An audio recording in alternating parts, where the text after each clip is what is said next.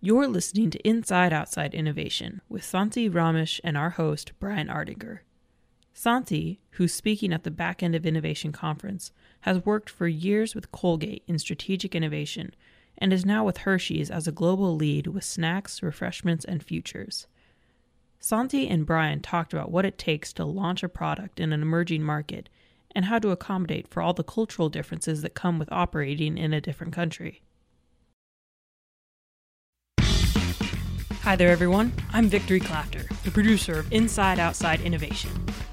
This is the podcast that brings you the latest insights from people who know the most about building lean businesses, innovating within corporations, and disrupting entire industries with passion and precision.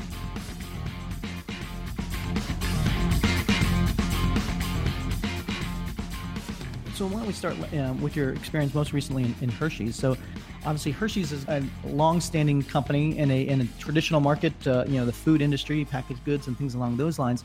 So, how do you innovate in a company that's been around forever and in in a product category that's that's been around forever? So, one of the benefits that we as a, have as a company is the Hershey brand. It's an iconic brand, very well known, premium and trusted.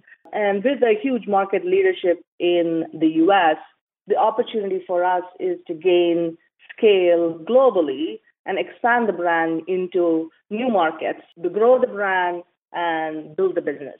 So markets like China, India, Mexico, and Brazil. The trust and premiumness of the brand uh, is uh, huge in those markets, and uh, we have an opportunity to tap into the uh, growing uh, population as well as uh, the need for indulgence in those markets. So, when you think about innovation, do you think primarily about product innovation or marketing innovation, or what are some of the things that you try to tackle to kind of tackle these markets? It is both. I would say first is about brand innovation, then comes the product, and then the goal market. So, I believe in innovation beyond product, it is in everything we do. Uh, it is also in terms of process uh, in terms of how we engage with people, who we tap into.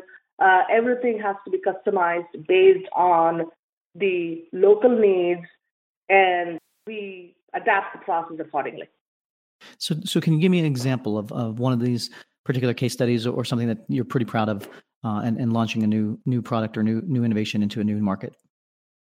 Absolutely. I'll take the uh, example of Hershey syrup. I mean, we have a market leadership of 75% in the US, and everybody knows about Hershey syrup, right? Who doesn't enjoy it? Oh, uh, it's very iconic. Kids love it, right? So uh, Hershey syrup is not known globally, and so I will talk about how we have been able to customize the product, the brand application, and uh, the go-to-market uh, or execution globally in China, India, and Mexico. So, uh, for example, the first thing that we did uh, with syrup is to make sure that the Hershey's brand was acceptable and what it meant in the various countries. So, what it means in China is different from what it means in India and Mexico. Uh, but they had some commonalities too. Uh, so, the good news was everybody perceived Hershey to be a trusted brand, a premium brand, and a brand that they would love to give their kids. The other similarity is that just like here in the US, moms want their kids to drink milk, and kids hate drinking milk. So adding chocolate was a way to get them to enjoy the milk. The mom feels happier and satisfied because she's giving something healthy, but something the kids will enjoy, and the kids giving them nutrition is much easier by just adding a little bit of chocolate. And that is a little bit of love. And that is a universal truth that is consistent across all countries. Now, Hershey's is not a brand that is known at all to anybody in China or India or Mexico. So we had to do a lot of brand building. So we customized a brand name in China called Hao Shi, uh, which means, fortunately for us, happiness, which is what the Hershey brand stood for. Uh, so we had to slightly change the name so that it's easy to pronounce. And Hao Shi is the way we market the brand in China. and in India, it is traditional Hershey. In India, Hershey is known as a trusted brand, and same thing in Mexico. So that is on the brand side. Now, on the product side, um, the taste profile had to be adapted because the taste profile in the US is different from that of China and India and Mexico. India and Mexico, fortunately for us, we had similar taste profiles. We customized the product and we were able to use the same product formula across India and Mexico. Hmm. China's taste profile, they like a lesser, sweeter product. So we had to adapt the sweetness content. Uh, and also from a cost standpoint, uh, the ingredients are uh, different and uh, had to be procured locally in order to meet the cost standards. So from a product formulation, we had to adapt that as well.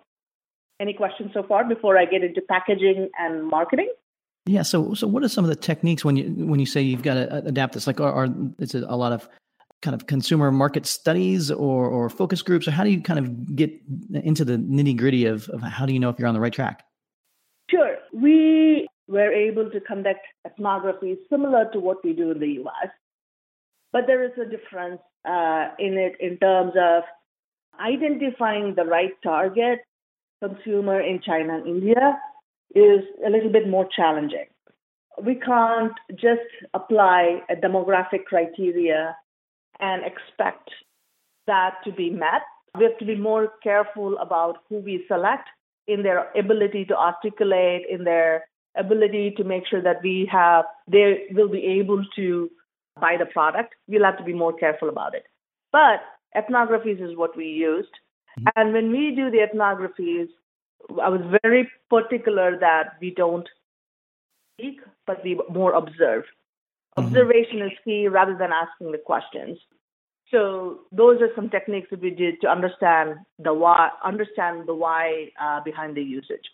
The other technique that we did is when we had sessions with the local markets, even brainstorming sessions, the tendency in these markets is for them to speak in English whenever a person from the US comes in mm. or when the global team comes in. So encouraging them to speak in the local language because it is not a literal translation. Not everything in Chinese, that is Mandarin, or Indian language, or in Mexican language uh, can be literally translated word for word to English. Right. So even when we go on these ethnographies, it, we need to be careful about the choice of words and what that means and how we interpret it. So, uh, what kind of struggles or, or obstacles do you have to overcome in these particular situations? What are the biggest things that you really have to watch out for if you're looking at moving a new innovation into a different market? One of the biggest challenges is the cultural assumptions that go into it.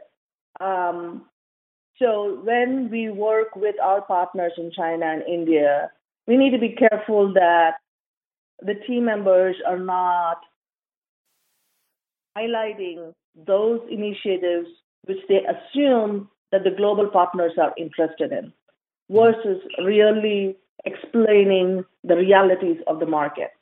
Uh, it's a very hierarchical culture. So I have taken great pains to make sure that I listen to the people on the ground versus just listening to the management. And right. ensuring also that the people on the ground are not filtering the choice of words based on what they would assume they expect management to hear. Um, right. So it is making sure that we truly listen to what is being said and what is not being said uh, in order to extract true potential and the true opportunity uh, is very, very key. Yeah, I think that's so important. You know, obviously getting out of the building and actually getting for face to face with real customers. I think a lot of times bigger corporations, it's tough for them to innovate because they have these filters or, or layers. Uh, you know, and innovation for a new product, you know, is based on you know the inputs from the what the salespeople say they need, and that versus actually going out and talking to customers and understanding what the true pain points are from there. Absolutely. And also execution on the on the shelf is very critical.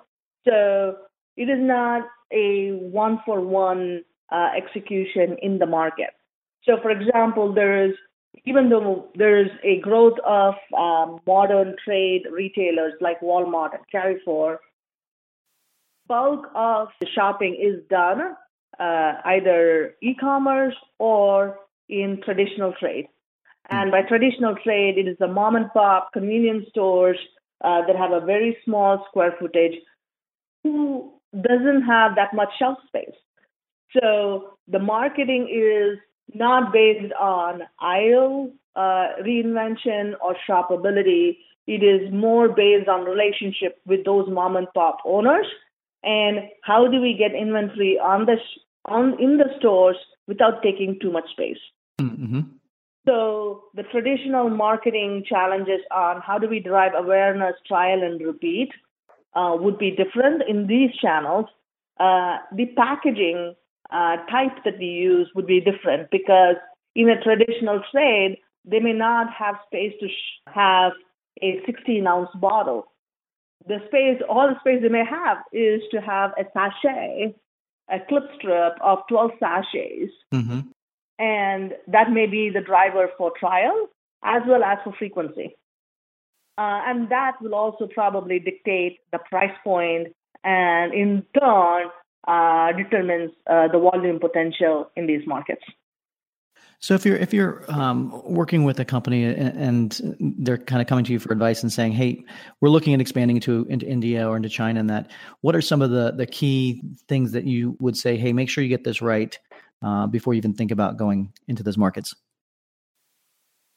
Um, the first thing that I would uh, say is know who your target consumer is and what the size of that target consumer is in these markets. Um, so, for example, um, are we targeting the high income premium consumer? Are we try, trying to target the masses? And getting that clear is a must. Uh, and second, in terms of the target consumer application, is the target market. So, where does this target consumer live? Is it rural? Is it urban? Are there select cities that we want to focus on? Mm-hmm. Um, because depending on the brand presence, we need to be choiceful of which markets to go in like we did in China and India. Number three is designing to the channel that this particular shopper purchases in. So, are they going to purchase in the traditional trade, uh, like convenience stores, or in modern trade? And making sure that the product proposition and the marketing bundle is suited to shop in that particular channel is an absolute must.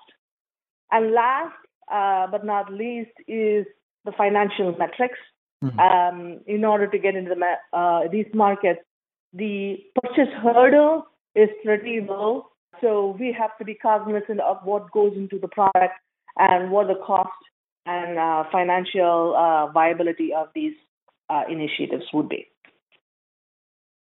It's one thing to innovate a product, and an entirely different thing to innovate a business model. Brian and Santi changed their focus in their conversation to talk about that challenge of innovating a business model for a company that delivers in a very traditional sphere, such as chocolate, and how this challenge gets even more complex when working in an emerging market. So, benefit that we have when we go into these markets is we're starting, we're building from the ground up. So, the business model that we have often defined is based on the channel that we operate in.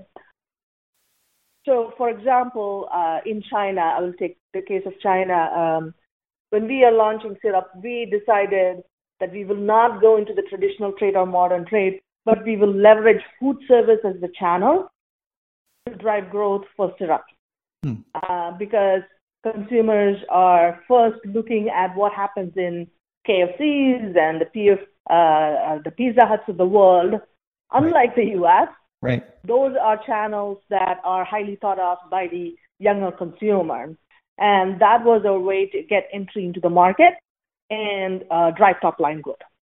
Uh, versus in India um, and Mexico, uh, we were focused more on modern trade um, and targeting the high uh, high end consumer and leveraging schools as a target to drive trial. Um, so uh, it is a different business model than in the US, but uh, starting small uh, is a great way to test and learn uh, these principles and then building scale from there. Excellent. Well, the, the last kind of topic I want to talk about is uh, again, you're speaking at the Back End of Innovation Conference coming up here in uh, a couple weeks in October. Uh, is there any kind of preview you could give our audience about what you're going to be talking about, or some of the things they should expect to learn from from your speech? I'm excited to come to the Back End of uh, Innovation Conference, and uh, I'll be sharing more about uh, these details, especially around the commercialization of uh, how to take it to market uh, once you have a product and how to design uh, the product suitable for these markets. And most importantly, uh, addressing the cultural dynamics and team dynamics uh, aspect of working from the center and influencing the team locally and driving ownership for the products and processes that we launch. That wraps up another episode of Inside Outside Innovation. Thanks for listening. You can find Santi's contact information and the link for Backend of Innovation registration in the show notes. Contact us at insideoutside.io or at the IO podcast on Twitter. Have a great week, and as always, go out and innovate.